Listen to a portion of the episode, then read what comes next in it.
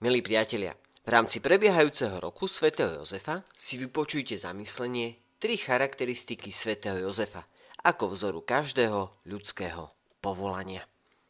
Toto zamyslenie pripravil arcibiskup Monsignor Javier del Rio Alba z Peru v rámci 58. Svetového dňa modlitieb za povolania, ktorý sa slávil 25. apríla. Prelát vo svojom posolstve, ktoré bolo zverejnené v nedeľu, pripomenul, že svätý Jozef nebol slávny a nedal o sebe vedieť. V evanieliách nie je zaznamenané ani jedno jeho slovo. Keďže však Boh nehľadí na vonkajší vzhľad, ale na srdce, a našiel v Jozefovi srdce schopné dávať a chrániť život, vybral si ho za manžela Panny Márie a domnelého otca Ježiša. Biskup Del Rio uviedol, že prvou charakteristikou, ktorú nachádzame u svätého Jozefa, je povolanie k láske. Pretože je to prvá charakteristika každej ľudskej osoby. Všetci sme stvorení z lásky a pre lásku. Logika lásky je logikou služby a darovania seba samého. Schopnosti milovať bez toho, aby sme si niečo ponechali pre seba. Pretože život v skutočnosti máme len vtedy, keď ho dávame. Skutočne ho vlastíme len vtedy, keď ho úplne darujeme. V tomto zmysle žil svätý Jozef, úplne oddaný pane Márii a Ježišovi.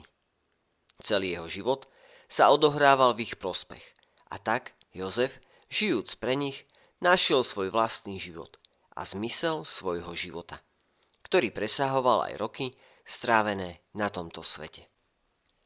Druhou vlastnosťou je bdelosť.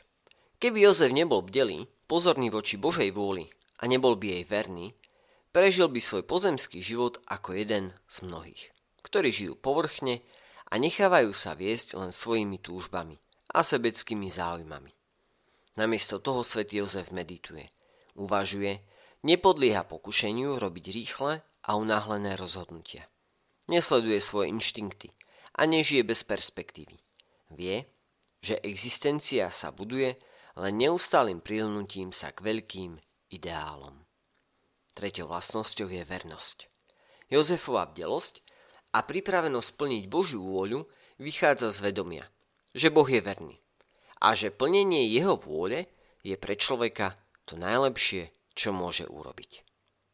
V tomto čase neistoty a strachu je skúsenosť svätého Jozefa pozvaním založiť alebo znovu založiť svoj život na Božej vernosti a vždy sa snažiť plniť jeho vôľu.